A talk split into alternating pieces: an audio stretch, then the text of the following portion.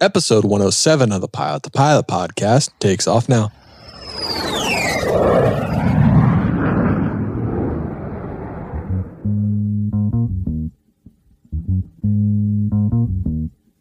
Hi, my name is Pietro Marsala, and I am the first insulin-treated uh, diabetic pilot to be certified for a first-class medical.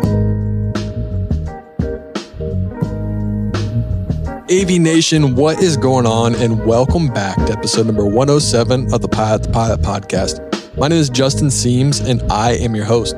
Today is a special episode. It's a story that I've never told before, and who thought that? Here we are one hundred seven episodes in, and we haven't repeated too many stories from here on out. But today I am recording with my buddy Pietro Marsala. He is a uh, young pilot. He's in his twenties. He uh, was going after this career full-blown, and he came into a few setbacks. He found out that he had type one diabetes, and if you're familiar with type one diabetes and first-class medicals, that's not possible. So his dreams were crushed. He found out that he could not do what he wanted to do. He could not become an airline pilot, but he did not give up. He was actually a C F I during the whole time, flying, keeping track of all his stats and what his body was telling him, and he was able to use all that information to become the very first pilot with a first-class medical that is type one diabetic and on insulin.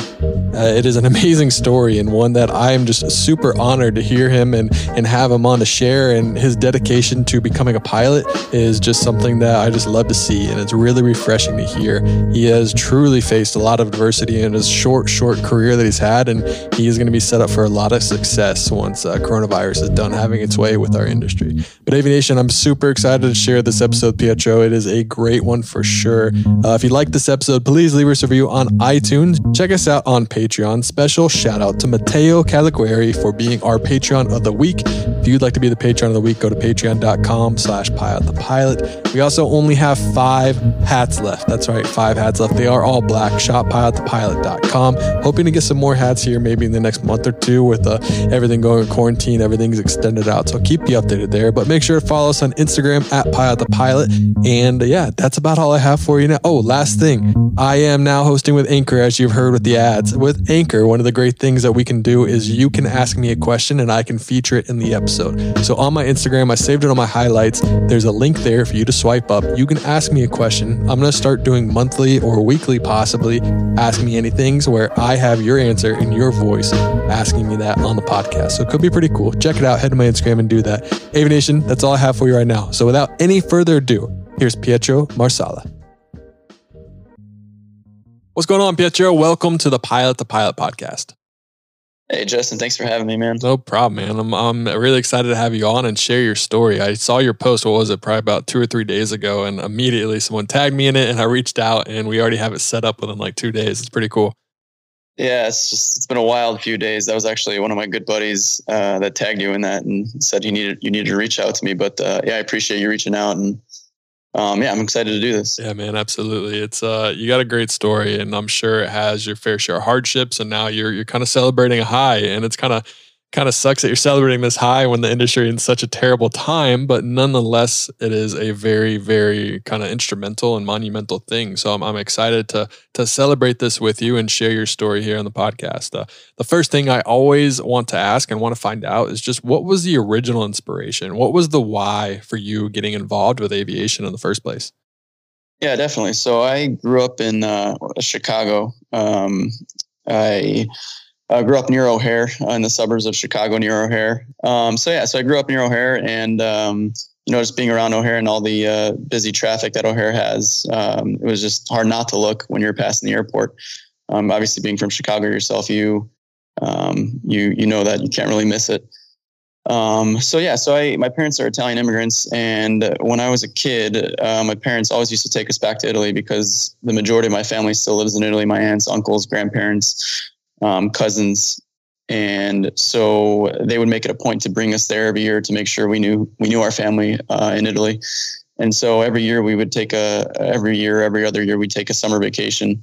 Um, and my dad knew how much I loved airplanes and airports and all the above. And so um, when I was a kid, he would, you know, he would, he would tell me two weeks before the trip, hey, you know, make sure you you better be on your best behavior, or I'm not taking you up to the cockpit. Cause he knew that that was always what I wanted to do during the flight. This was pre nine eleven, obviously. Um, so he'd take me up to the flight deck and, um, with the, uh, with the flight attendant, and, uh, he would, you know, he'd tell me again, two weeks before the, uh, before the flight, you better be on your best behavior or you're not going to have that privilege. And so he would, uh, he'd walk me up there during the flight in the middle of the night over the Atlantic. And I just remember, uh, the flight attendant, uh, opening that door and me going in in the middle of the flight. And it was just the best feeling, just looking around. I was just in awe with everything going on. Um, and I was really shy. I thought, you know, I would be, yeah, you know, I was probably like five or six, maybe. Um, I thought I would be, you know, full of questions for the pilots and, and whatnot, but I just kind of stared at them like they were almost superheroes, and I just, I was kind of shy, but uh, looking around, I, I kind of, I, I kind of got the feeling from that point that this is where I wanted to be one day.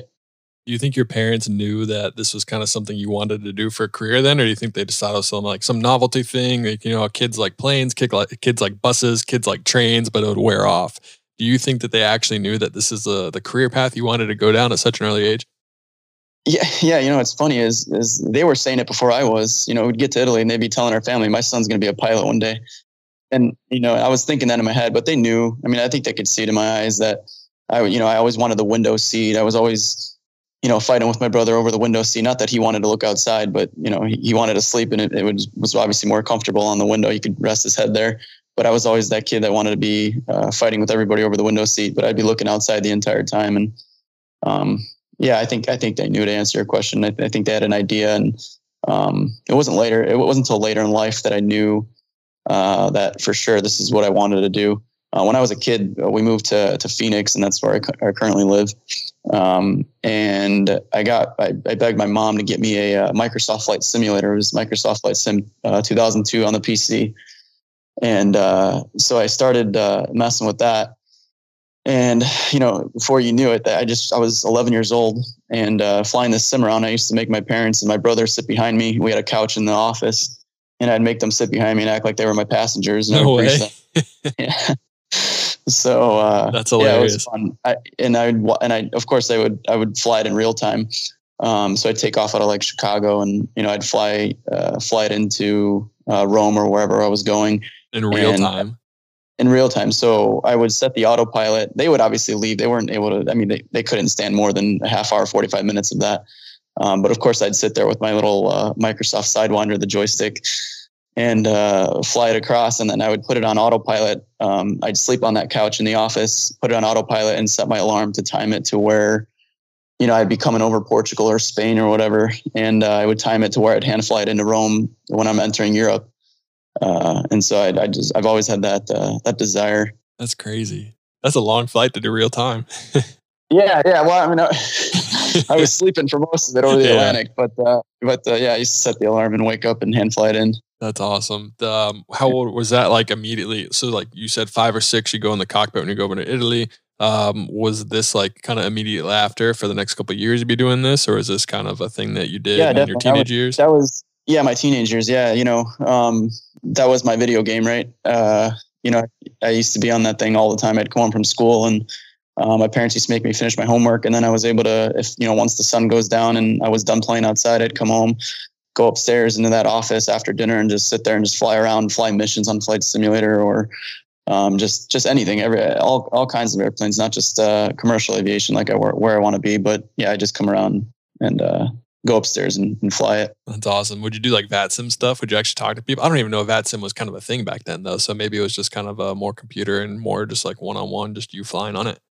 Yeah, it was just more me flying on it. Um, I was, you know, trying to figure out how to download files and, uh, you know, put libraries in there and, uh, you know, uh, download different types of planes and, uh, you know, the American Airlines paint scheme and all the rest of them that I liked at the time.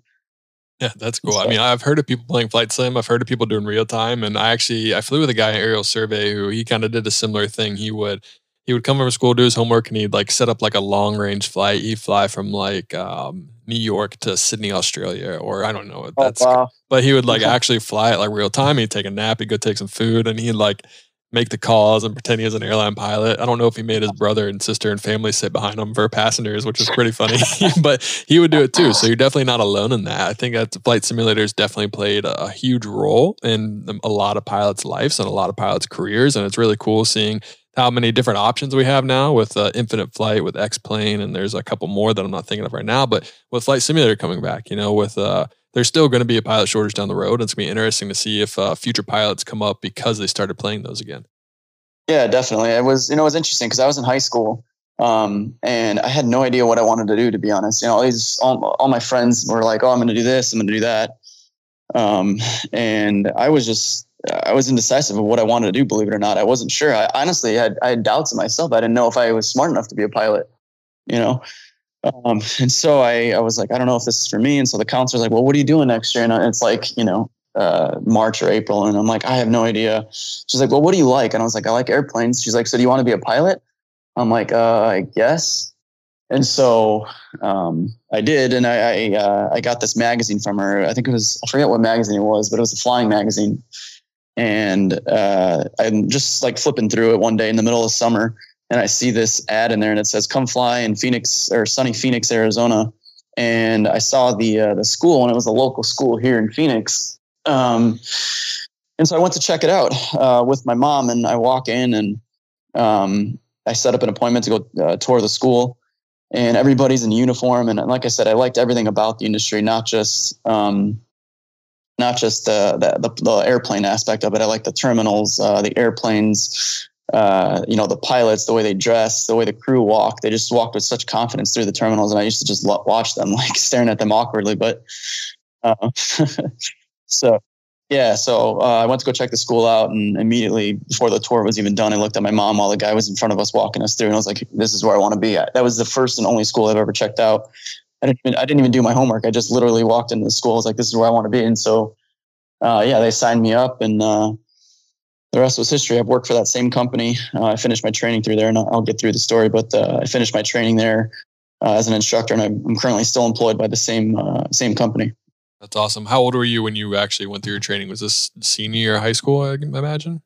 Um, so about six months after uh, I graduated. So I, I graduated in two thousand nine, and uh, December first, two thousand nine, um, I started uh, flight school. Okay, cool. So that, we had a similar similar track. I graduated in high school in twenty eighteen or twenty-eight, two thousand eight. I don't know why I said twenty eighteen, two thousand eight.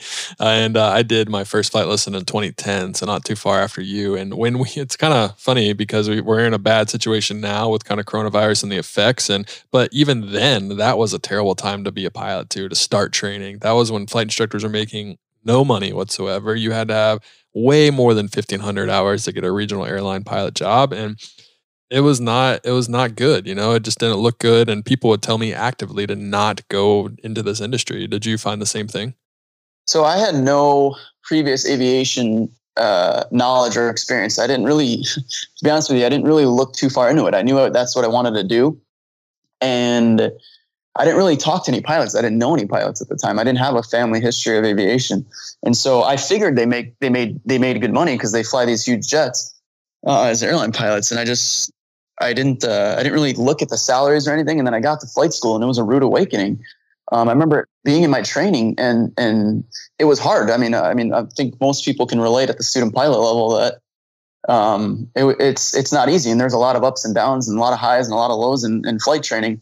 And like I said, I'm sure a lot of people can relate. And of course, during the lows, I'm like, do I really want this? And then I'm hearing, you know, from my peers and flight instructors at the school, they're telling me, you know, essentially how much they're making and how much there's, how much, you know, regional airline pilots are making. I think one guy told me that Great Lakes was paying like sixteen thousand dollars a year.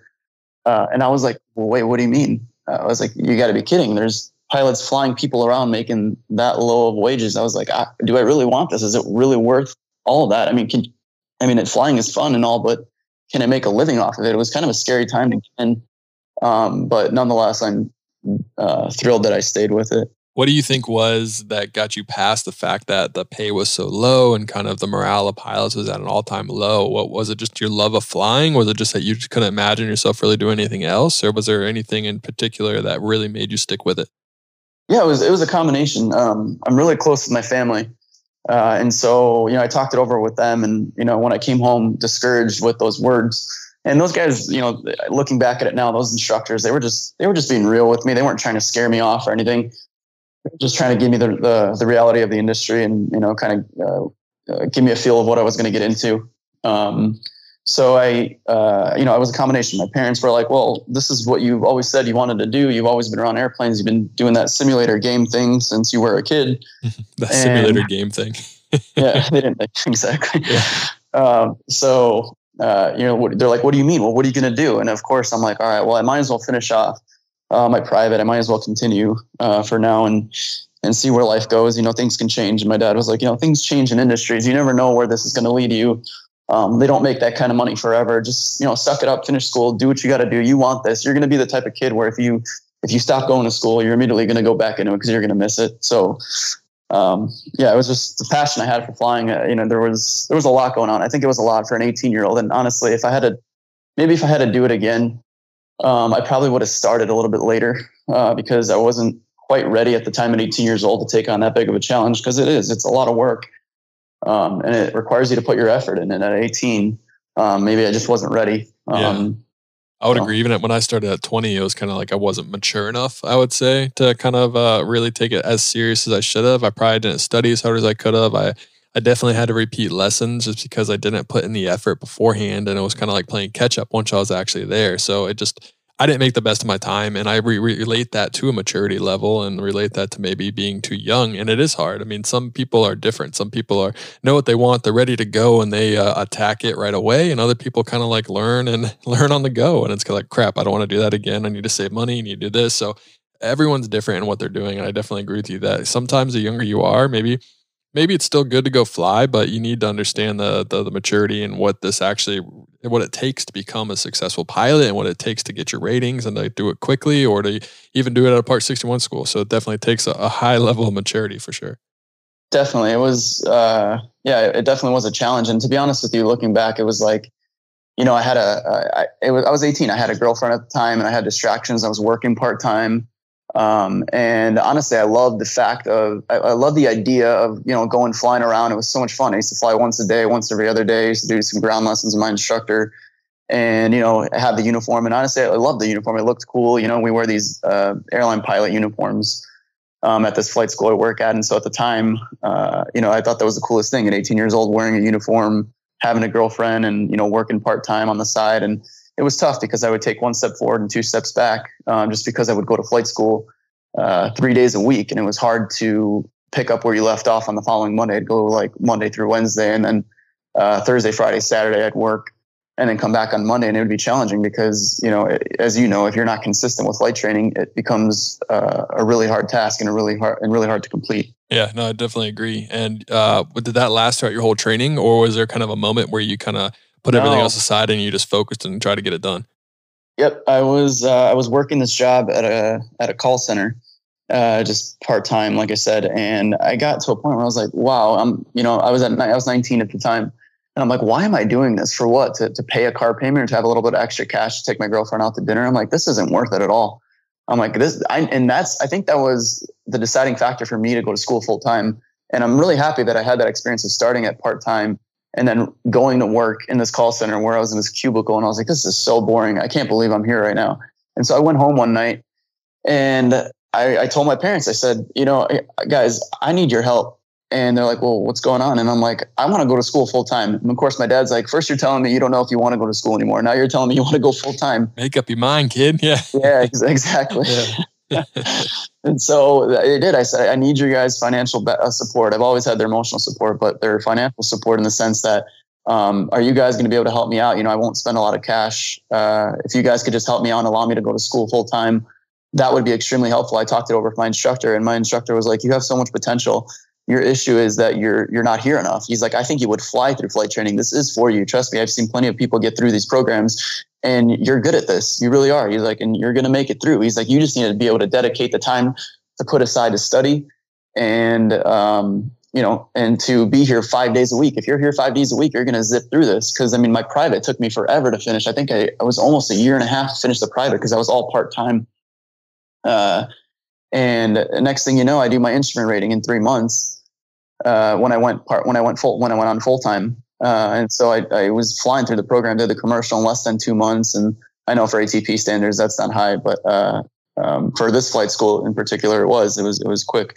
So I was able to dedicate full time, and, and, uh, that's what I did. I finished my training. My parents supported me, and I, uh, I focused on school full time, and it was a lot easier from that point forward. Yeah. And it's definitely, a lot of people listen to this might not have the luxury of being able to, to have their parents for support, but if you have the ability to go full time, it's definitely gonna make a, a difference if you can attack it and really get it done, because the more you're there, the more you fly, the, the, the better you kind of retain things and the better you can apply that. There's not that kind of like rusty day where you got to go up and knock off the rust for an hour, you know, or got to go back and do some basics, got to go back and do landings. You can just keep attacking and attacking and attacking. And there's nothing wrong with working too. Like if, if you need to work, by all means work, just try to fly as much as you can. Like I had to work through training. I worked at part-time at the Apple store. So I was fixing phones okay. and selling laptops. And then I would go to the flight school yeah. whenever I could. And it, it, it works. It, it, everything can work for someone else, you know, just because maybe you didn't want that job doesn't mean that someone else can't. You know what I'm saying? It, it, you can do it either Absolutely. way. Yeah, definitely. My, and by all means, my, my parents uh, are not rich, and they, they made a lot of sacrifices for me to do that. And to this day, I'm just incredibly grateful for everything that they did uh, to get me to this point. And, it, and I'll, it'll lead up to this when we're talking. But um, yeah, it was an emotional, emotional day the other day for all of us. Um, for that reason, my parents made a lot of sacrifices for me to get through school. It sounds like it. And we're we're pretty much getting to that point and what, what the, the interview is based off of and how you caught my attention. But so you, you made the decision around nineteen years old to stop going or to full, make this full time, to kind of quit your job, make this full time and attack it, right? And you were able to finish things very quick. Yeah, definitely. It was uh, in the middle of my training, actually. I was getting ready to, uh, well, I was, I just started my commercial multi-engine training in January twenty twelve and, or was it two thousand eleven? No, it was, uh, it was two thousand twelve. And I finished my training. I'm sorry. I started my, my uh, commercial flight training, and w- within weeks of starting my commercial flight training, um, I'm starting to feel weird, uh, physically, uh, my health wise. I was starting to feel fatigue. I lost about ten pounds in the span of a week.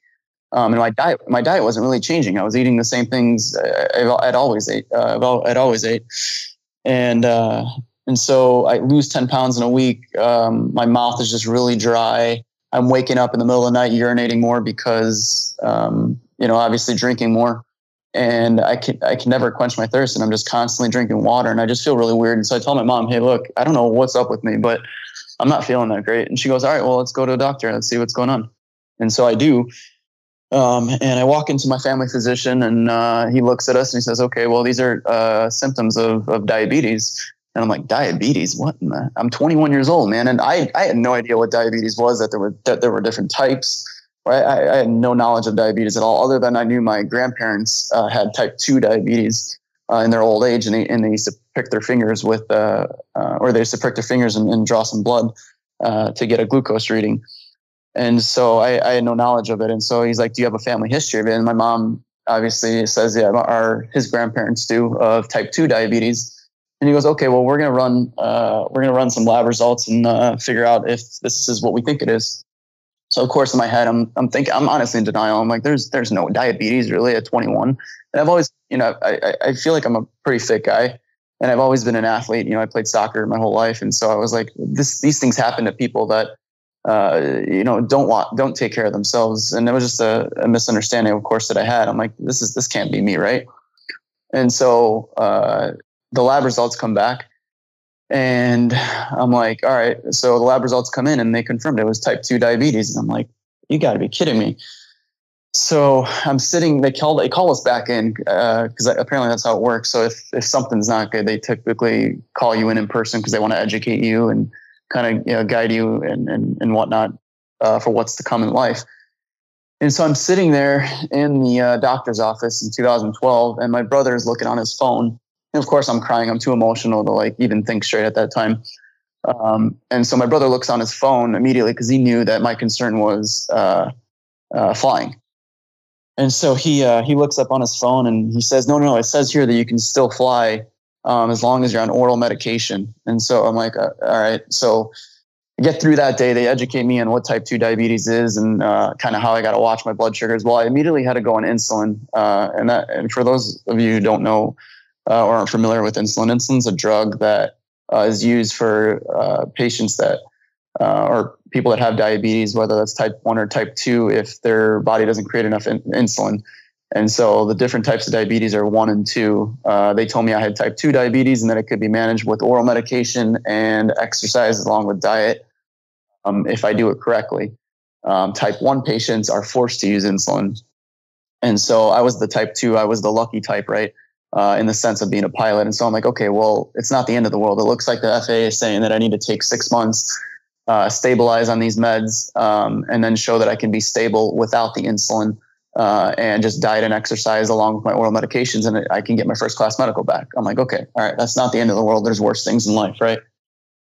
Well, um, fast forward uh, about ten months later, eleven months later, Um, I was off the oral medication uh, after six months. I'm sorry, I was off the insulin after six months and stabilized on the oral medication. And I got my first class medical back uh, with a special issuance for type two diabetes. Um, about three, four months after that go by, and um, I'm starting to feel weird again. Uh, and so I'm like, I don't know what's going on. My blood sugar, because I test my blood sugar at the time with a finger stick. So I'm testing and I'm testing just a little bit higher Uh, glucose values than I had been the previous months when I was on the insulin. Um, so my mom's like, okay, I think we need to go for a second opinion, and I think we need to go see an endocrinologist. And so um, I I do that, and I go see an endocrinologist, and he looks at me and he says, I'm sorry, but you don't fit the bill of a type two diabetic. And I'm like, what do you mean? He's like, well, you're fit. Uh, he's like, you're uh, you're in shape. Um, he goes, typically that's not what we see with type two patients typically. Um, and I'm like, okay. He's like, I need to run this test on you. Did they run this test? And I don't remember exactly what the test is, but he said, did they run the specific test on you when they did um, your lab results with your doctor? And I'm like, I have no idea. I'm just like twenty-one year old kid and I have no idea what you're talking about. Like, what do you think, man? Come on. I didn't go to med school. You tell me. Yeah, yeah, exactly. Why don't you look at my paperwork and figure out if, if that was done? I'm not sure. I don't even I just know. Fly a plane, bro. Yeah, exactly. And so he knew the importance, and I kept stressing to him that, look, I'm a pilot. Like my, you know, my my goal is to get to an airline, and I can't be type one. And he's like, well, I, I, let's not jump. Conclu- let's not jump to the end here. Let's let's figure out uh, what's going on with you. And let's get you healthy first, and then we'll, we'll figure the rest out. And I'm like, okay. He runs this test. He confirms it's type uh, one diabetes, and then I would have to go on insulin immediately. And uh, that was probably harder than the time I got diagnosed uh, originally with diabetes, because I knew what that meant. I did my, I had done my research and my homework at that point to know that that was the end of my uh, commercial aviation uh, dreams. So, yeah, so he he diagnosed me there with type one diabetes, and that was in uh, two thousand twelve. And so immediately I had to lose my medical again. And really quick, actually, I I, I missed one part of the story I want to include in there. Right before I lost my medical for the second time, when I had type two diabetes at the time when I was misdiagnosed, I started flying with a guy here in Scottsdale, Arizona. Um, kind of short story on him. I meet this guy in an Albertsons grocery store, and I'm in uniform, just grabbing my mom some, uh, I don't know what I was grabbing at the store, but I'm in, I'm in, I'm at the store, and this guy is in front of me, and he turns around and looks right at me and says, Um, who do you fly for? You know, obviously being in the uniform. And I said, well, I'm I'm still in flight school at the time. I was still uh, working on my instrument, or I'm sorry, I was still, yeah, I was still working on my instrument rating. And he turns to me and says, you know, who do you fly for? And I told him, well, I, I, I'm I'm in school uh, still, and uh, you know, I'm working on becoming a commercial pilot. He goes, oh, okay, cool. He goes, how many hours do you have? And I knew from that second, you know, as pilots, we get a lot of questions out there, especially in uniform. Um, and when somebody says how many hours you have, that's not a typical general public question from no. my experience. How many miles do you, you have? Know, it's like hours? yeah, yeah. yeah. yeah. He goes, how, how many hours do you have? And so I'm like, um, uh, I was like, I don't know, like one hundred fifty at the time or whatever I had in my logbook. He goes, oh, cool. He goes, I was like, uh, you a pilot? And he goes, yeah, I, I fly myself as well. Um, I was like, oh, cool. And I was like, uh, who do you fly for? He goes, well, actually, I'm a, uh, I fly a Part ninety-one operation out of Scottsdale. I fly a Falcon jet. And I'm like, whoa. I'm like, that's awesome. And so we start talking for a few minutes, and he hands me his card. And, uh, you know, I I take the card, and I'm like, yeah, right, this guy's never going to take me seriously. He said, you know, keep, uh, you know, let's keep in contact, and maybe one day I can use you when you get your commercial or whatever. And he goes, why don't you come check out the airplane at the hangar? And so I go home that night, and I'm sitting on the sim, and I don't know why. This is one of the dumbest moves I've ever made in my life. But I look at the card, and I'm like, this guy's never going to take me seriously. So I grab his card, I rip it in half, and I throw it in my trash can. And now looking back at that, I realized that was one of the dumbest things I ever could have done. yeah. And so I go to school the next day, and I tell my instructor this, and He's like, you're kidding. He's like, these opportunities don't just fall in your lap. You do not burn bridges in aviation. I'm like, well, I'm not burning a bridge. He's like, well, dude, he's like, go find that business card and call this guy. He's like, even though you're not eligible at the moment to fly with him, you know, reach out to him, go check out the airplane. And it's always good to have contacts like that, man. And I'm like, oh, okay. You know, so I'm like, so I go, I, I put on some latex gloves that night. I go through the trash can uh, outside and I find it. Um, and I call the guy and he goes, oh yeah, I remember you. You're the kid from, uh, out in Albertsons from, uh, you know, that flight school. Yeah, you're the kid so that threw like, up my, my card. Yeah, no, I didn't, I didn't tell him that. And it's, yeah, it's funny. Actually, yesterday I, I called Chris on the phone and I told him that story for the first time after eight years and he was laughing. Um, but yeah, I went to go check out the airplane and, and sure as heck, I got my commercial certificate. I had type two diabetes, fast forwarding again to where I was in the story. Um, and I call him up and he says, yeah, let's keep in contact. You know, you checked out the airplane. I'd love to have you on one of my trips. One of these days I do a day trip. I'm going to use you. So I'm like, all right, great. So he calls me one day and he's like, hey, can you be at Scottsdale Airport in an hour? He's like, wear blue slacks and a white shirt. You have a tie? I'm like, uh, yeah, yeah. So, um, so I race, uh, you know, I, I drive over to the airport and, uh, you know, he, he takes me out to Santa Monica with him. And that was just the coolest experience because I'd never been in a flight deck in the flight levels. Um, I was always flying these smaller planes. And, uh, you know, two weeks after that point where I did that first trip where he said he can start using me and he was going to start calling me. And I was just so excited about the opportunity while I'm building flight time, potentially becoming an instructor. I could, you know, fly this Falcon two thousand on the side as, a, you know, as a, you know, in two thousand twelve, I was what, twenty-two, twenty-three. Um, so uh, I thought that was the coolest gig that I would have had. Um, and then two weeks later after that, I, I, I lose my medical again. So it was just heartbreaking, just heartbreak one after the other. So, yeah, that.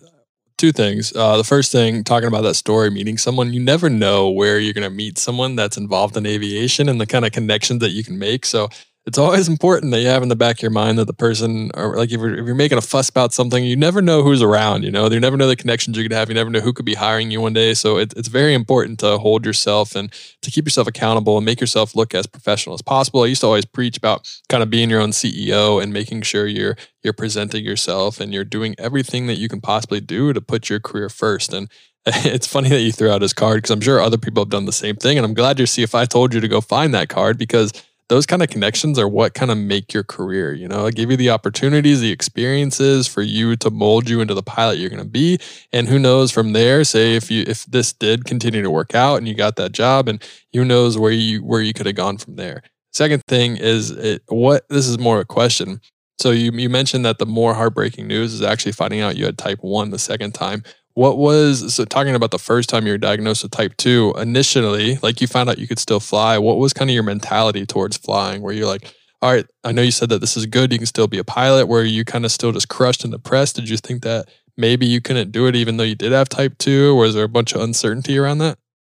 Yeah, initially there was the uncertainty. Sure, I was like, oh, well, I mean, the F A A is tough. Am, am I going to be able to qualify for, you know, a, a special issuance on a first class with type two diabetes? What hoops do I have to jump through? And it was basically just showing stabilization. Um, and so I thought that was a pretty obtainable goal at the time. I was like, I, I can do that. I'm young enough. I'm still healthy enough. I can. I, I know I can do this.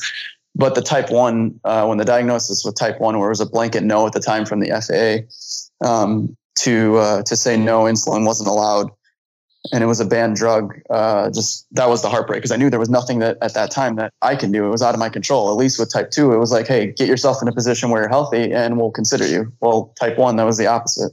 I was about to ask before we move on to talking more about type one was, so someone listening to this right now that has, maybe they're going through the same thing you're going through. They just got diagnosed with type two. They're in their flight training or they actually have their ratings. They're flying for an airline. What does the process look like? Like I know you said, I, I mean, you hear about applying for a special issuance, but if someone doesn't actually go through that, they don't know what that requires. So you mentioned that you had to show six that you had to show be off the drug for six months or be on the drug for six months to show kind of that your body can take it, that you're going to perform well with those kind of drugs in your system. But what is the process like with the F A A? Do you have to have separate paperwork? Do you still go through MedExpress and just check a couple boxes and you talk about it with your doctor? Or what is kind of the process of applying for that special issuance? Yeah, so the rules have kind of changed with with insulin period in general with type two. Um, and it's funny, I'll, I'll get there, but I, I spoke to an Alaska Airlines uh, captain last night uh, who's a type two diabetic that's actually going on insulin. And his uh, and we, we spoke for about an hour last night and it was an interesting conversation I had with him. But uh, going back to your question, so how, you know, what was the process like? So I just met with my A M E here in uh, here in Phoenix, and it's funny, I, I have a different A M E now because the gentleman retired, and I went in there and I said, hey, um, uh, you know, here's the deal. I have, you know, I have type two diabetes. I'm looking to get a special insurance on a first class.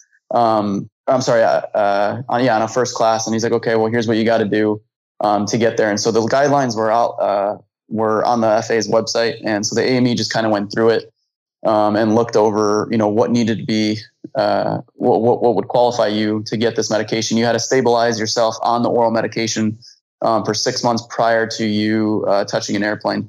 Um, on the on the type two part. Um, and so that's what I did. I got myself on oral medication after I leaned off the insulin and showed stabilization. And then uh, the F A A was able to consider uh, me for a first class at the time. Gotcha. So then after those six months, you could come back and just take a normal physical, and you just had to be in the, your levels had to be in a certain range to get the first class? Yeah, definitely. So they, you know, they wanted to see uh, documentation proving that you were stable, that you were seeing an endocrinologist for your diabetes. Um, and, uh, you were continuing, uh, to take care of yourself. In other words, you know, monitor your blood sugars, your diet. Um, it was, it was, it was pretty lengthy paperwork, but nothing like what the first class now is all about. Um, so that the game has, has changed quite a bit, but I'm, I'm excited about everything that's to come. And like I said, I spoke to, um, that Alaska Airlines captain last night, who was diagnosed with type two diabetes like twenty years ago.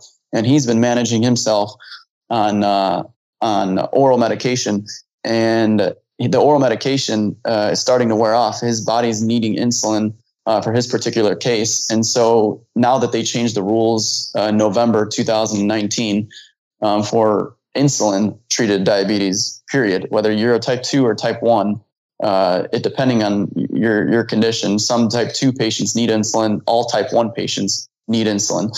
So this guy was flying on oral medication for a long time. And now that the regulations have changed, where, di- where insulin is a drug that is approved now, um, he's obviously super excited about it. So he is on six-month leave and trying to stabilize himself on the insulin, um, and so he can go back to work. And it's it's such a tough, you know, I, I've, you've had one of my buddies, John uh, Roth, on your on your show before, um, and him and I are, are close friends now.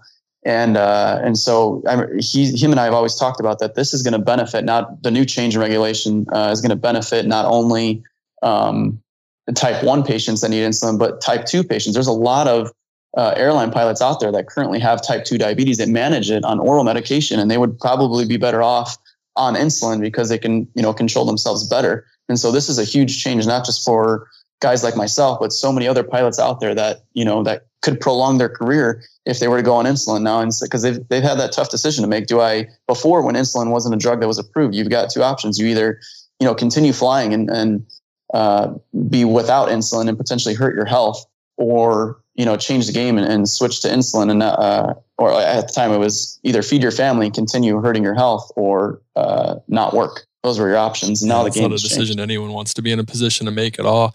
Um, what was, uh, why, why not insulin? What was kind of the F A A's basis for saying we're not allowing insulin? Was it just, they didn't know the effects of the body? Cause obviously insulin's been around long enough, or they've, they've had people on di- that have diabetes that require insulin that they can do studies to see if it's still healthy. So, so what was their, their reason for not allowing insulin? Did they ever give you an answer?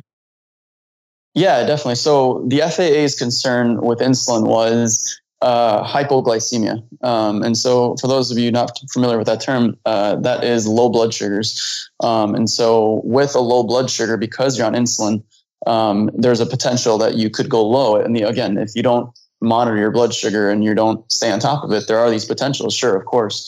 Um, and so the risk was uh, passing out, honestly. Um, and so they, they didn't want to be, have any pilots incapacitated, which of course is totally understandable.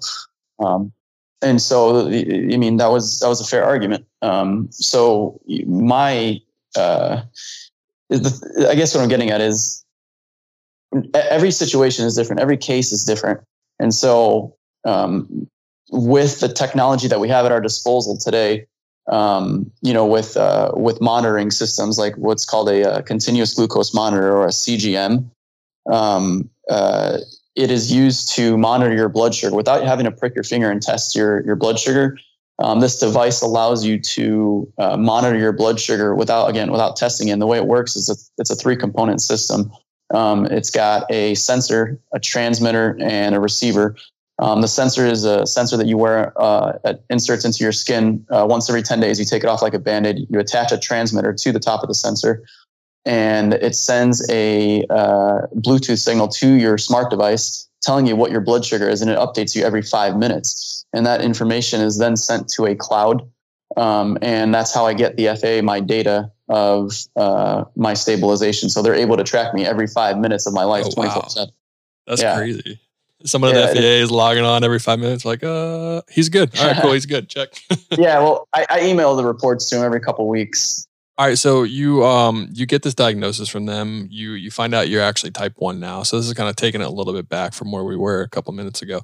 Um, did you, I guess, what was, what was your thought process? Were you, you like, you know, you, you always hear this fight or flight, you know, so you hear this type one and in your mind right now, it seems impossible. Did you kind of want to give it up, or were you like, all right, this is my goal. I've been doing this for so long. I've earned this. I deserve this. I want this. I'm going to fight for it. Or you kind of just kind of, did you give in to the fact that this is impossible and I'll never get my, my uh, first class medical? Well, okay. So I I was crushed, obviously. Um, it took me a little bit. It wasn't like immediately. I was like, oh, okay, type one, let's do it. I got it. I'm gonna I got, I'm gonna do this. I did not have that strength at that moment when they, they told me I was diagnosed with type one diabetes. To add to the pain, um, I went to see my A M E and I explained to him that, hey, I got my first class medical pulled for me again. I'm going to be looking to get a third class on a special issuance. Um, at the time, the gentleman that I was talking about that retired the A M E, and I asked him, I said, I looked him in the eyes and I said, do you... Um, Do you ever anticipate the F A A changing regulation and potentially allowing insulin-treated diabetics to fly uh, on a first class? And he said, no, that's never going to happen. Just like that. Not like, not even like sympathizing with me. Like, I don't know, man, we'll, we'll, or, you know, I don't know, but maybe, maybe someday, to keep your head up. Nothing. He was just like, nope, never going to happen. Pretty, pretty just straight to it. I'm like, okay. And so of course that was hard. Um, so I went home. I was, I was happy to have the third class at the time. Uh, you know, and at least it would allow me to fly. Cause at that point in my career, I was like, uh, you know, I, this is where I want to be. I'd rather be, I'd rather be flying, instructing, or doing something else with flying than, uh, if I can't be an airline pilot, like my dream was, uh, or is, then I guess I, uh, you know, I guess I could fly these small planes. It's better than sitting in a cubicle. Right. And so I, I thought it wasn't the end of the world, but, uh, after about six months or so, uh, passes, I'm, um, after about six months or so passes, I was like, you know what?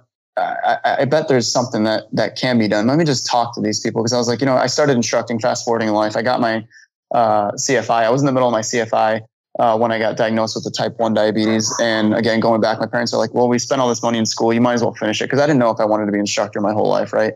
And so I'm like, guys, I don't know if I want to do this. I mean, like, I can't imagine myself instructing for a living forever. I can do it for a little bit, of course.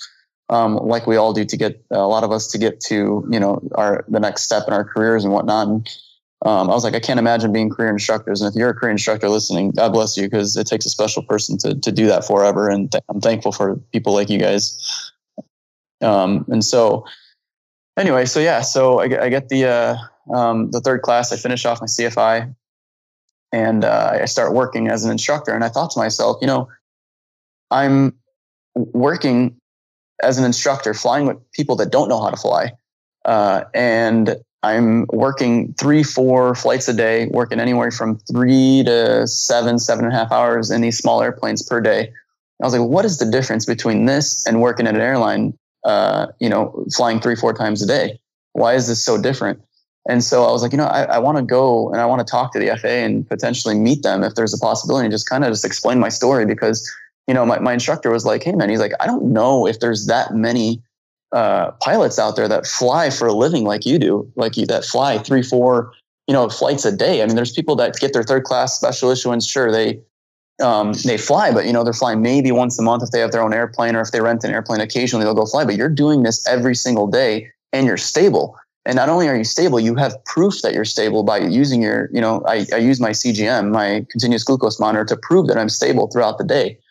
And I was like, you know, I'm, I'm going to go and I'm going to, Uh, I'm going to see if I can go to D C, Washington, D C, and, and I'm going to see if I can meet the F A A.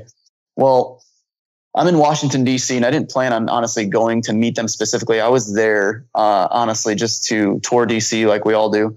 Um, and I was, you know, touring the monuments and, and whatnot. And uh, we're, I'm, I'm with uh, an ex-girlfriend at the time, and I'm, I'm touring, and I see the, the Department of Transportation, the F A A's building, and I'm in shorts and a t-shirt and just touring like a tourist. And she, and she, uh, She goes, hey, she goes, why don't you walk in and see if Doctor Uh, you know, DeVall, the deputy air surgeon, will talk to you.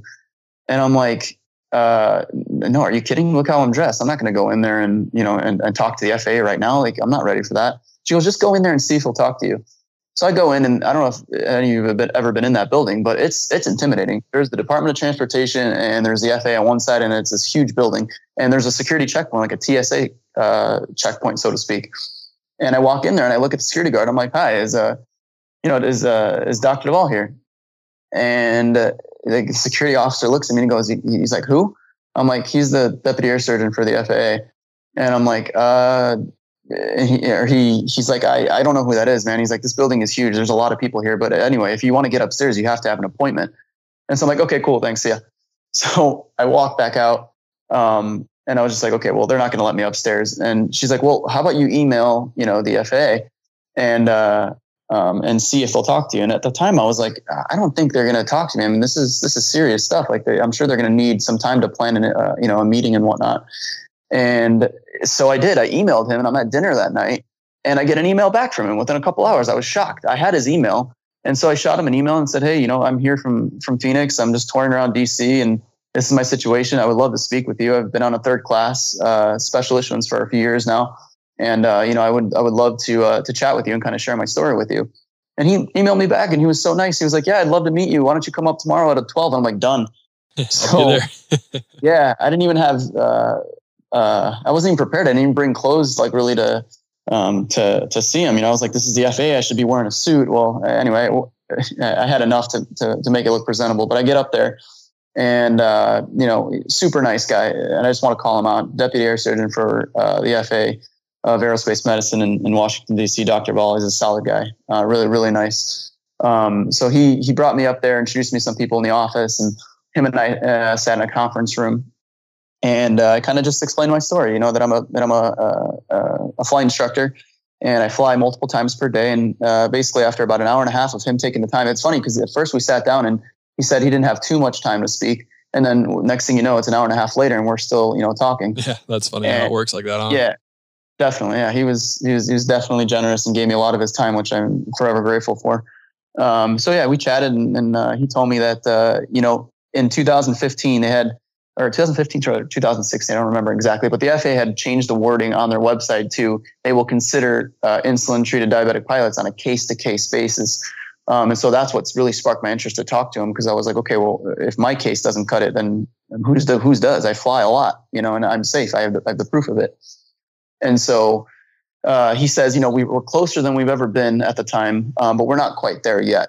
He goes, I said, do you think one day we will get there? And he goes, I think one day we will. There's a lot of work to still be done, but I do think that, this is two thousand sixteen in June when I'm talking to him. And he says, I think that one day we will get there. Um, at the moment, he goes, we're not quite there yet. And I was like, okay, I appreciate, you know, I appreciate the time you've given me. Um, let's keep in touch. And I had his phone number. Um, and so I saved it, and it was, and I thought it was just like an F A A phone number, but it was his direct line, uh, to his office. And I was like, wow, this is crazy. I can't believe I have this contact. And so, of course, I wasn't going to lose that. And, you know, every yeah, don't throw three, that card four, out, huh? yeah, no, no, that card didn't end up in the garbage. I learned from the first time. so, uh, yeah, I I, uh, I saved his phone number, and I told him that I keep in touch with him. Um, I brought him a bunch of documents that day too. I printed off a bunch of documents, and I had some stuff from him. He didn't want it yet. He said, "Okay, uh, I tell you what, send it to me in a in a in a binder or, or a folder or whatnot." And he goes, "Send me all this information." And so I just started supplying the F A A with data um, in the blind. And, uh, you know, just kind of just started sending in what I thought was helpful. Notes from my endocrinologist, blood sugar readings, uh, you know, all this data that I was getting off my continuous glucose monitor.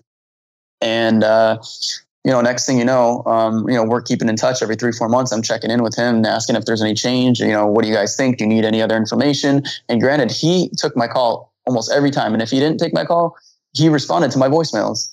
I mean, it was unbelievable. Not even in an email, just he would call me. And it was just like, wow, this is incredible. I can't believe that I have this contact. It's crazy um, to think that your your like own personal doctor for the F A A that you had over in Arizona kind of kind of wrote it off, and then you're talking to the head doctor, and he's like, "Yeah, man, let's talk. Let's make this happen." It's really interesting that he he created more time for you. Someone that is arguably probably a busier, has more on his plate. You know, it's it's cool to see that you had someone someone that high that was in your corner.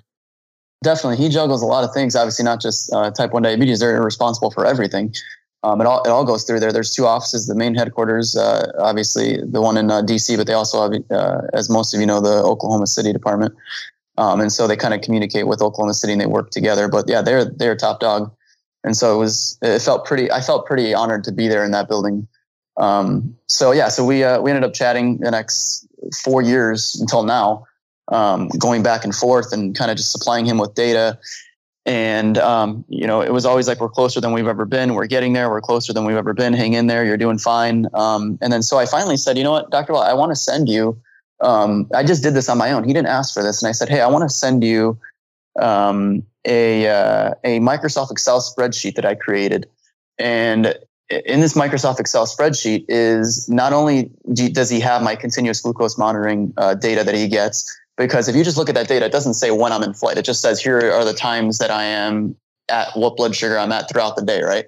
So what I did was I used that data from that that report, and I created this Microsoft Excel spreadsheet to show what I'm doing, where my blood sugar is right before takeoff, an hour into flight, two hours into flight, um, and before landing. And then in the notes section, I would put in there what I did during the flight to maintain myself Uh, between the levels of one to three hundred uh, milligrams per deciliter, which is the range that the F A A wanted us to be in in flight.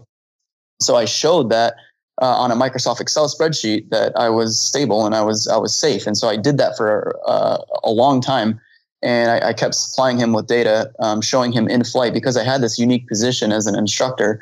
And I wanted to prove to him that I'm flying, you know, the, multiple times per day on insulin, have never had any episodes Um, to where I've needed medical attention. It's all been self-managed, and it's all been within, within range and in a safe range, in a safe, healthy range. And so he appreciated that, because that wasn't even a thing. He never he never asked for that. I just gave that to him um, just to you know further my uh, uh, my point of being safe.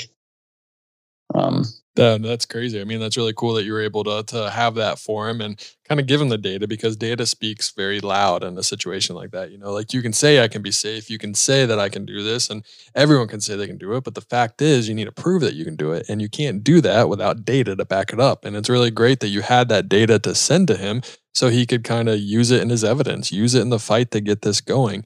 And I know that you said that they it was uh, First Class Medical was on a case-by-case person. Were you included in that? Did they say that maybe with that data you would be included in that? Or was it kind of like, hey, sorry, man, we actually, it's not going to work out for you, but once we pass the insulin and approve it, then you'll be ready to go? No, and so they didn't really specify who was part of that case-to-case basis. And because diabetes is so unique that everybody's condition is is so different, right? No, no one person is the same. And so that's why they came up with that Um, that case-by-case basis uh, title, so to speak. Um, so it's it, yeah, like I said, it's different for everybody. He didn't specify if, at the time if I was uh, if I was part of that, you know, ones that they were looking at. And it wasn't until years later that he was telling me, you know, this was in two thousand sixteen when I met him. It probably wasn't until about two thousand eighteen-ish um, until I started getting the vibe that they were taking my data and they were looking at my data, because I knew he was looking at my data because he would give me specific points in my data and we'd be discussing it over the phone.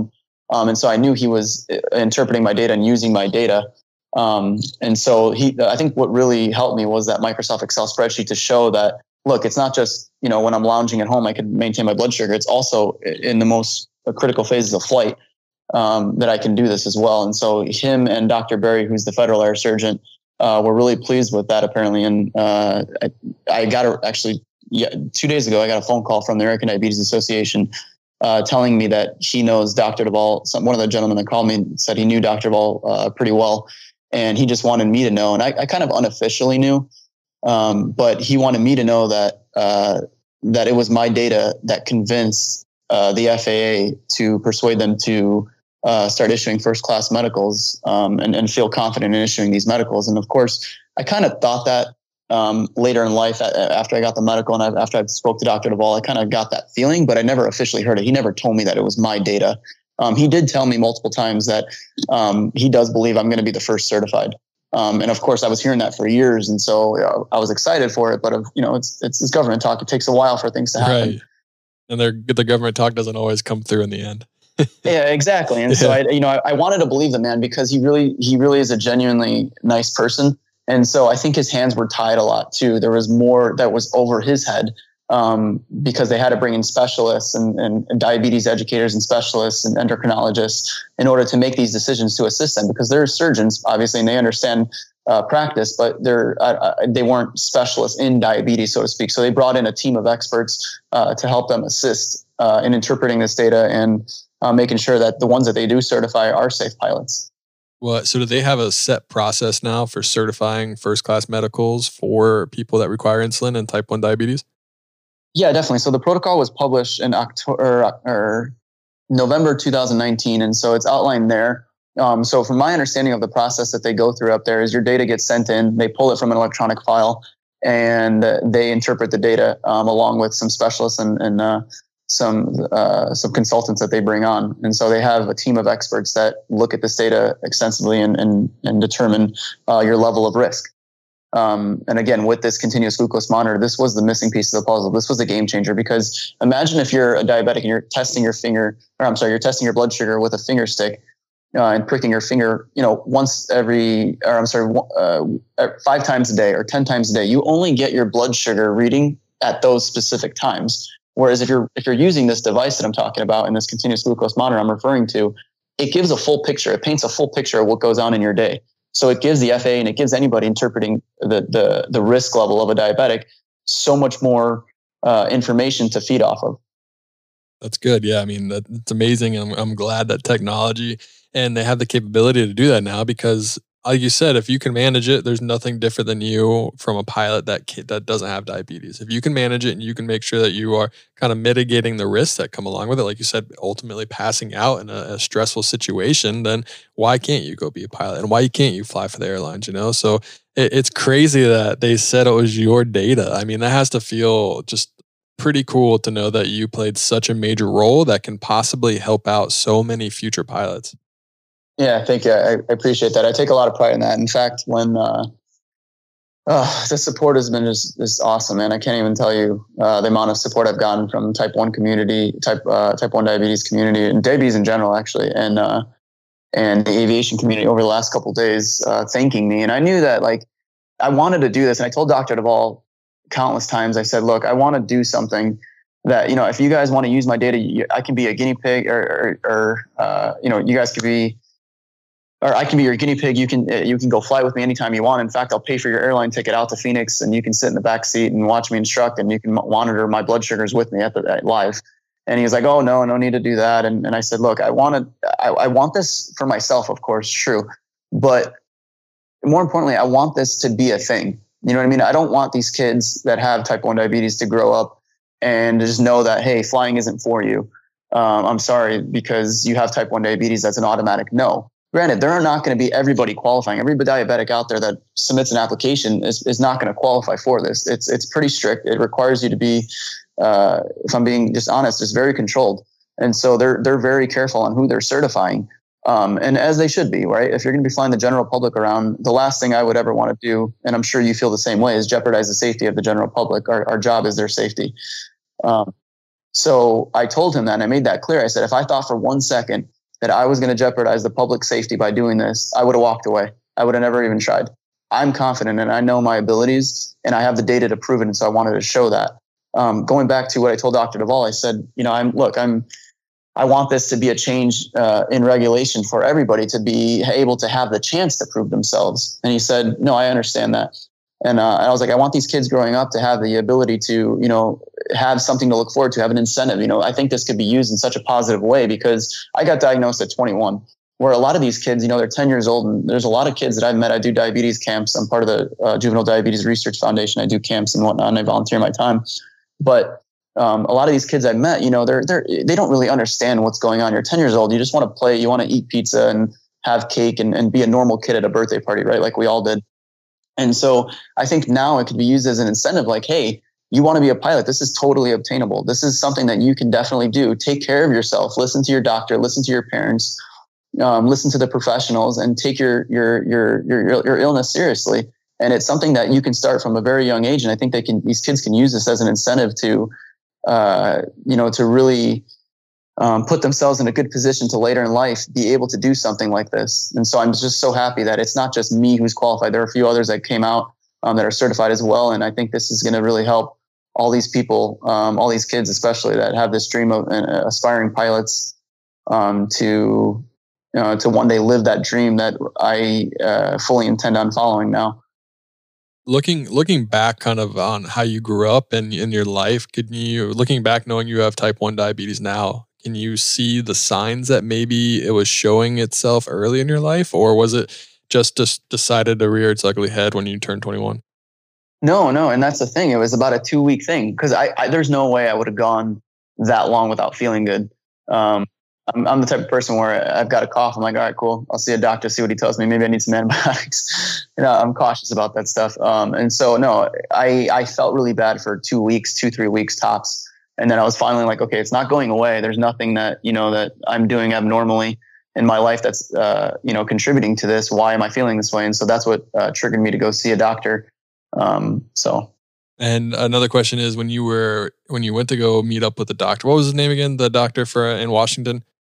Oh, Doctor Uh, J- Doctor DeVall. He's the deputy air surgeon. Yes. When you went to go meet up with Doctor DeVall and kind of uh, talking to him now that this is past and that you are the first certified uh, first class medical, did he, did you guys ever have any conversations about like, hey, did you ever think this was actually going to happen? Did you ever think that we would get here kind of when you first met me? Or was he kind of surprised and kind of just like excited that, uh, that you guys were able to get it done? So, okay. So the regulation changed in November and he heard from me probably once every week and a half, two weeks, ever since November.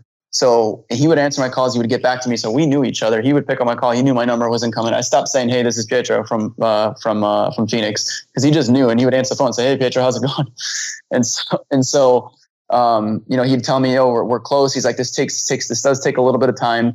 Originally, he even thought that it was going to be released faster. After November, I was like, okay, cool. By Christmas, I'm going to the airlines. This is awesome.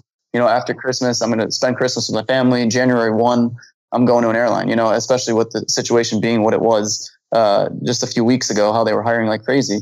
And so I'm like, uh, you know, I'm going to go to an airline. This is awesome. I'm going to be able to live this dream. Well, then the new year comes and I told him, I said, hey, I'm going to come up to D C and meet you in person, because he kept telling me we're close. I said, hey, I'm going to come up to D C. I'm going to meet you. I would like to meet you in person again um, and shake your hand. Since we're close to this medical, just tell me when you think it's ready and I'll, I'll book an airline ticket, even if I have to do it last minute overnight. To this, to, to me, this meant the world. And so he's like, okay, just give me a little bit more time. We're still working. Um, just give it some time. It takes, it does take a little bit of time. We're meeting with some consultants and some specialists and, um, and some endocrinologists. So just be patient. It'll, it'll come is what he said. Uh, yeah. And so Monday came around, uh, I'll never forget it. four thirteen twenty.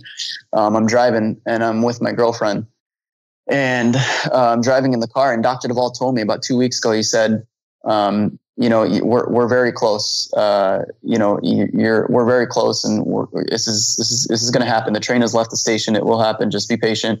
We're very close. Um, all your data has checked out in favor, um, that your, uh, um, your diabetes data has checked out all in favor. And so I'm like, okay, great. Well, you know, what's taking so long? Um, and so he, he kept telling me the same thing, that we're close, we're close, we're close. Well, he said, I said, Doctor Law, are you gonna, uh, you gonna send me a medical in the mail, or how does this work? And I just was kind of digging for some information. And he said, no, you'll probably get it. He goes, I think what we're gonna do is just digitally uh, email it to you, and you'll be able to open it right there and print it from there. And I was like, oh, okay, great, sounds good. Well, fast forwarding to mo- this past Monday on on, uh, on the thirteenth of April, um, I'm driving with my girlfriend, and I get an email on my smartwatch, and I see it go off, and it says James Duvall, and I'm like, whoa. And so. Yeah, you know, no. And so I didn't even know, because I, I couldn't open. Obviously, I was driving. I just quickly glanced at my watch, and then I get another email that goes off immediately. I'm like, oh my God, two emails in a row. What's going on? One must be a document. So I start freaking out. And my girlfriend's like, okay, you should not be driving right now. Pull over, please. And so I did. And so I got to a safe spot on the road, you know, seconds later. Um, I opened this uh, email up, and it was funny because it was, there was this password that you had to uh, use to log into the email, because uh, it was a secured email. And, and that email was a seven page document of the special issuance. And of course I didn't even read. And to be completely honest with you, I still haven't read it. It's been four days. I still have not read this letter. I've been so excited about just the last page of the, of the, of the, uh, of the letter that has my medical in it. And I scrolled down, I saw my name on it with first class. And I just, I just started screaming and crying, like, like hysterically. My girlfriend was, she, she recorded me, but, um, yeah. And so I was just super excited and overwhelmed. And I didn't even give myself a chance to just like breathe for a second and calm down and just like kind of just take it in and enjoy the moment. Immediately, what do I do? I pick up the phone, and about forty-five seconds after I read that my name was on that medical, I call Doctor DeVall. And he picks up and he says, um, and of course I'm crying. I'm, I'm, I'm thanking him. And I said, you forever changed my life. And I, I can't thank you enough. Thank you for following through with what you said you were going to do. Um, and I just want you to know I'm, I'm forever grateful for all the efforts you put in, because I know you really believed in me, and this this really means the world to me. I can't wait to start this career, and we will definitely keep in touch. And he said, Pietro, he goes, if I didn't shed a tear when I emailed this out to you, I would be lying to you. And so, yeah, it was cool. It was just an awesome moment. And so since then, I haven't been able to sleep, believe it or not. It's been four days. You might want to work and, on that, man. Get yeah, some sleep. You're going to crash. You're going to sleep for like forty-eight hours. Definitely. Oh, my God. It's just crazy, man. I, I thought the opposite. I thought once I get this, I'm going to be able to rest easy, you know, because I've had lots of nights where I would stay up and just thinking about this, you know. And so the last few days have just been crazy. The amount of support I've gotten, like I said, from uh, the social media that this has uh, gone across. Uh, I did an interview with C N N and um, uh, the American Diabetes Association, and now this podcast. And it's just been, people have been reaching out to me from every corner, and the support has just been incredible. I can't be thankful. I can't be more grateful for everybody. Well, you need, you need to live it up, because you went through a very tough period, a very tough time where, like we talked about earlier, the fight or flight, a lot of people kind of, kind of sense this, and they, they see this adversity and they just think it's impossible, and they choose not to fight, and they choose to run, and they choose to do something else, but you stuck with it. Even when people told you it was impossible, your own doctor said, no, this will never happen, but you were still able to to make a way and to to have a plan and do this. And actually, I mean, your your current girlfriend might not like this, but shout out to your ex-girlfriend for telling you to go in and do the meeting. Oh, yeah. Like, that's amazing. Like, I mean, yeah, good for her. She really Mad did. Props. She, she really did play a play a massive part in this whole thing. Um, she really did help out, I, I, and I have her to thank for sure. And if she's listening, uh, thank you to you um, for. for pushing me to do that. But, um, you know, I just want to read you this one post if I can.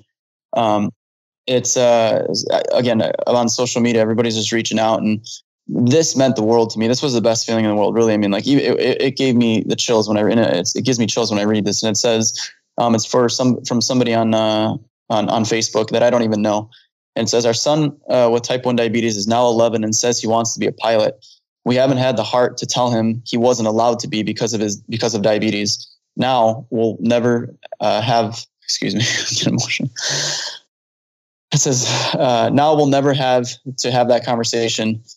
We are so excited about this advancement uh, with diabetes. And so that just meant the world to me, to know that there's kids out there um, that are going to have this opportunity and not have to have a blanket no on it and not be told no just because they have diabetes. There's something that they can do about it. And if they want it bad enough, they're going to achieve this goal. And I fully believe in everybody um that that's going to come through. I, I do I believe that there's going to be so many people that this benefits, and I'm so excited um to have played my my part.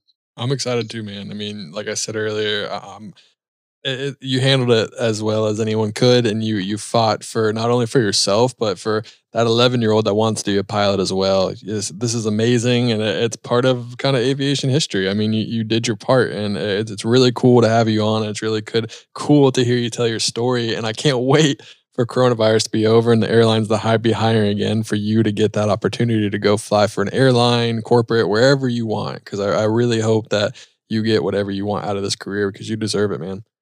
I appreciate that so much. Thank you, Justin. Yeah. It's been a, it's been a pleasure talking to you. And I'm like, like you said, with this whole coronavirus thing, uh, yeah, it's kind of an ironic time, isn't it? Um, it is, right? It seems uh, to be you once know, you, when you get your good news, there seems to be kind of underlying bad news as well, but it will pass. You will get your opportunity. I promise you that. Definitely. I've, I've spoken to many pilots over these last couple of days, uh, as well as that Alaskan uh, captain I spoke, or Alaska captain I spoke to uh, last night, and he told me hang in there. He's been through it, and, and in fact, I've I saw I would, you and I are both old enough, and we've been in aviation long enough to know um, what it's like for jobs not to be out there. In two thousand nine, two thousand ten, when when nobody was hired, we remember. You and I remember what that's like. Um, and so a lot of these newer pilots, obviously you've talked about this on the podcast before, where, you know, it's been just, uh, blue skies and tailwinds all along.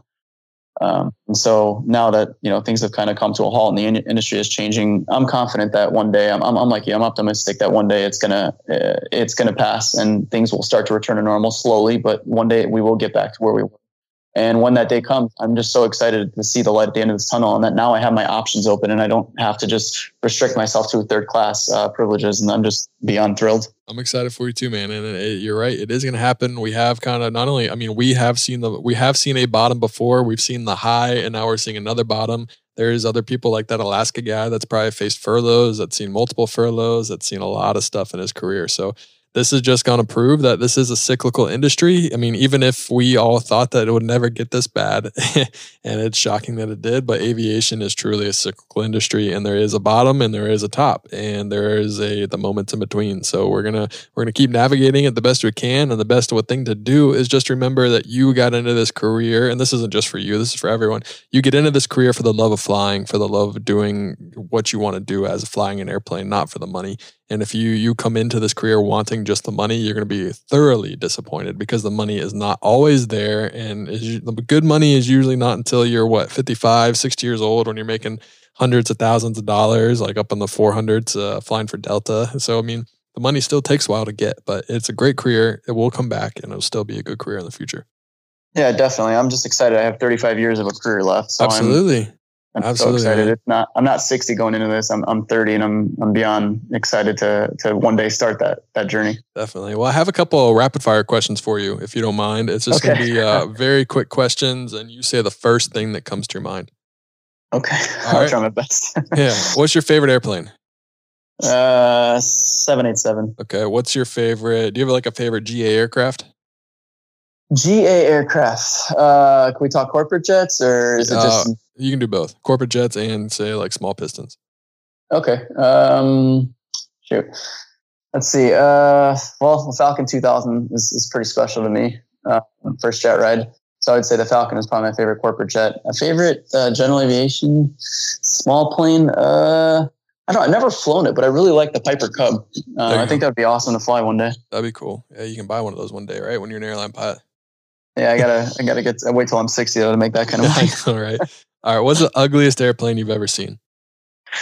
Oh, I know you hate the Piaggio, and I'm, I'm on board with you. Italians typically make some pretty uh, aesthetically pleasing things, but the Piaggio not is not that. One of those. Yeah, no, definitely not. Um, that's awesome. But uh, uh, yeah, that's probably one of the uglier ones uh, for sure. Or the what? Have you ever heard of a Westwind jet? Yeah, I have. Those are interesting oh. too. Yeah, I do not like those. I really like the Challenger jets, maybe because they look like airliners, and I'm a big airliner fan. Yeah, but Challengers are cool. What's something that you wish you knew before you became a pilot? Ooh, before I became a pilot? Well, I don't have any one twenty-one experience, so I can't say the amount of time that you spend in hotels and all the other answers that you get. Um, so I, I would say as a flight instructor, definitely like, I wish I knew that these planes weren't air conditioned, um, that I'm flying in the, in the desert, honestly. That's a very good point. Uh, Yeah, no, just flying. I've, I've done five summers in an Arizona, uh, in an, in an Arizona, su- or five Arizona summers flight instructing and without air conditioning. And anybody that's flown here in Phoenix in the summer knows that it is not easy. And doing, you know, two to four flights a day when it's really hot like that, it's it's definitely brings its own challenge. Yeah, the job I have now, flying the Latitude, is the first plane I've ever flown that has a bathroom, has heat, has working heat, and has air conditioning. So it takes a while, even after you get out of that, after you get I out of flight instructor. I cannot wait for that day. Yeah, it, it's pretty yeah. cool. Everything kind of kind of is easier when you have some air conditioning, for sure. Oh, definitely, definitely. Here's one. Who in the industry would you like to meet most? Ooh, that's a good question. Um, in the industry I'd like to meet most. Um, I might just, I'm a Cactus fifteen forty-nine, maybe Sully. There you go. That's a good one. Uh, That'd be cool. Actually, he retired though, so if I come across him at some point, that'd be pretty, pretty cool to meet that'd him cool. and uh, have him share his experience. Absolutely. What is your favorite thing about aviation? Uh, favorite thing about aviation?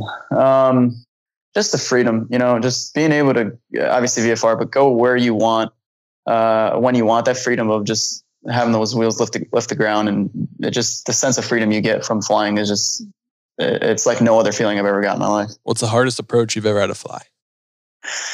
Hardest approach. Uh, hardest approach. Let's see.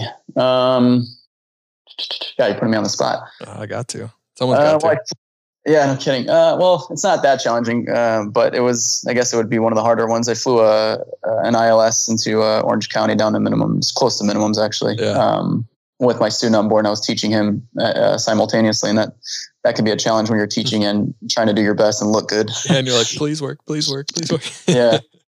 Don't go miss, don't go miss. Right, right, exactly. What's your favorite yeah. airport to land at? Favorite airport, honestly, Orange County. I love it. I just, you feel you feel like a million bucks in there until you get to the F B O and everybody's with this fancy corporate jet and you're in this little one seventy-two and you're, they're parking your airplane underneath their wings. Yeah, right. Or a mile away from the door and you got to walk there in the hot in the hot weather. Oh yeah, rain. definitely, definitely. Yeah. yeah, Orange County's pretty cool. They treat you like a king though, regardless of what kind of airplane you come yeah. in. Uh, their F B Os there are really, really nice. That's good. What's the what's your least favorite airport to land at? Oh, least favorite. Uh, um, if anybody's listening that flies in Phoenix, there's this airport. Uh, it's called Gila Bend.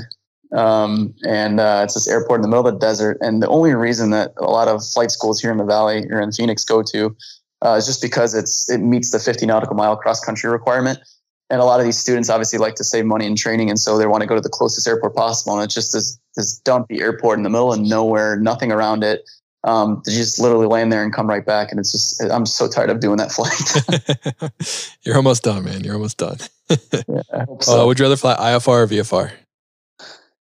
Um, I F R or V F R? Definitely I F R, no doubt. Um, I, I'm sure one day I'll feel uh, slightly different and say, you know, that you always hear these stories of these airline captains saying, man, I wish I could go back to flying that small one seventy-two, just slow and slow and, and absorbing it all and, uh, and whatnot. But I, I love I F R. That's that's that's what I got into this for. And it sounds funny, but I love being uh, told what to do from A T C uh, and, you know, flying in the flight levels and experiencing the weather and just hearing the airliners on the frequency. It is, yeah. It's just, it's a totally different world. Totally different Absolutely. world. It's a cool thing. Uh, what is your favorite airline livery? Uh, favorite airline livery. Uh, let's see.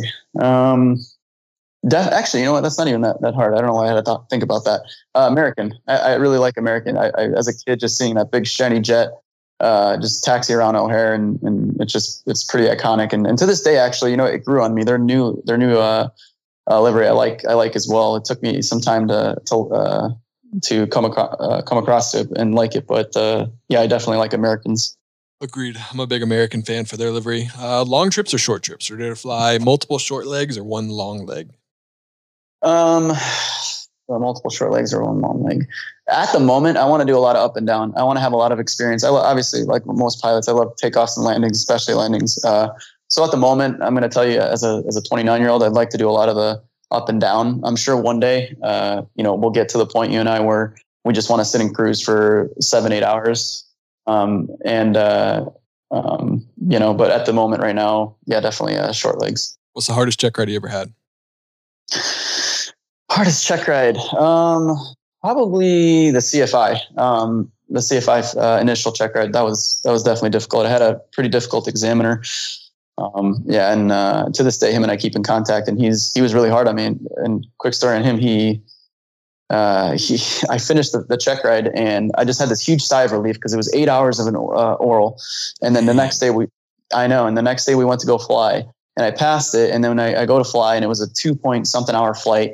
And with an examiner there and a little Piper Arrow um, complex. And then I shut the airplane down and I don't, and I, and I'm just like, I, I breathed this sigh of relief. I just remember it was just so relieving after all these months. Cause it was like, I just had a, a lot of emotion at that time because of the diagnosis and where it came about. But I just like kind of just dropped my head and I was just like, so like relieved. Cause I knew I passed. He told me, uh, he, you know, he told me we're done and just taxi back in. And so I assumed I passed cause it, by regulation, he has to tell me I failed. And so he didn't tell me that. So I knew, and I was so relieved. And so I just put my head down. And he goes and he taps over on my knee board and says, and looks at my checklist and says, "You're not done until you're done." And I'm like, "You got to be kidding! What, what? The engine shut down. We're done." And he goes, "You got to say engine shut down, checklist complete." I'm just like, "Get over yourself, dude." Yeah. And so I'm like, "Okay, all right." So I, I did. I said that. We walked back in. He shook my hand, and uh, you know, he's a, he's a nice guy, but he's he's a, he's a stickler. He's he's a stickler for details. So I mean, definitely see. That's a good thing, though. Yeah, that's definitely a good thing. Uh, here are, I got two more for you. What is the biggest win of your career? I'm guessing I know the answer to this one, but you should say it again. Biggest win of my career, uh, four thirteen twenty. When I got my medical back, that was no doubt, not, not just my career, but probably my life. Greatest accomplishment of my life. And a day I'll never, a day I'll never forget for sure. And last one is, what is the biggest regret of your career? Oh, the biggest regret. Yikes. Um, Biggest regret. I don't have many, to be honest with you. Um, but I could say that, like I told you earlier, maybe that I could have started um, flight training just a little bit later because I could have saved my parents a lot of money. Sorry, mom, dad, but But if you started uh, yeah. later, what do you think if you would have had the effects of diabetes and then you never would have started in general? So maybe when you started it as you did and the timing that you did was actually the perfect time for you to start. Yeah, that's that's also true too. It wasn't until three years later that I uh, that I got diagnosed. But that no, that's a really good point. That maybe if I would have started and I would have got diagnosed before I started flight school, maybe I would have never invested the money, and my parents wouldn't have been like, "Hey, you should probably finish since you started." So no, that is a good point. So to answer your question, then I don't know if I have any regrets. That's good then. You you you own your story, and that's the best that you can do. Everyone has difficulties in their career. Some difficulties are proven to be worse than others, like when they're told that they just can't fly in general and can't get a first-class medical, but you handle the adversity in your life to the best of your ability, and you choose to fight, you choose to flight. And I'm glad that you chose to fight because you had made a difference for not only yourself, but like we said, a bunch of future aviators. So I really appreciate you coming on the podcast. I really appreciate you sharing your story. I know that it's been a difficult path for you. And I know that you're looking forward to getting on with an airline and doing what you want to do and living your dream. So I hope this passes soon. And I hope that we can see you out there uh, flying an airline one day. Thanks. Uh, thanks, man. I really appreciate that, Justin. Yeah, no and uh, I hope to come across uh, pass with you at some airport one day too as well and meet you. It'd be a, it'd be a pleasure. Thanks Absolutely, for having me on, man. Yeah, anytime. I appreciate you coming on. And uh, yeah, it's been great talking to you, man. All right. Thanks, everybody. Thanks a lot, man. Yeah. And that is a wrap of episode number one oh seven of the Pilot the Pilot podcast. Aviation, thank you so much for listening today. It is truly an inspirational story. And just to hear what he had to go through and, and just being told that you can't do this. And this is something that you can't do when you wanted to do this for so long, but not giving up. It's just something that I, I love to see and I'm, I'm happy for him. And I, I hope that uh, coronavirus gives him the opportunities that he deserves in the career that he deserves and what he's going to work for. So I would look forward to keeping up Pietro and seeing what he's doing. But as I said earlier, please leave us a review on iTunes. Check us out on Patreon. We got a couple hats left, so if you want a hat, go ahead and swoop those up. Don't know if we'll get those back for sometime soon. And uh, choosing my five reviews is proving to be harder than I thought. There are no ways to really prove who did this or to get in contact. So I'm trying to get creative with that and figure out what I'm doing there. But nonetheless, I will still be giving out five shirts to my five favorite reviews. It just might be a little more difficult than I originally thought. Aviation, I hope you guys are staying safe. I hope you guys are doing the best you can in this quarantine time. Up on Thursday, we have Pilot Annie's podcast. So Pilot Annie, go ahead and follow her. She has a great story as well. And I look forward to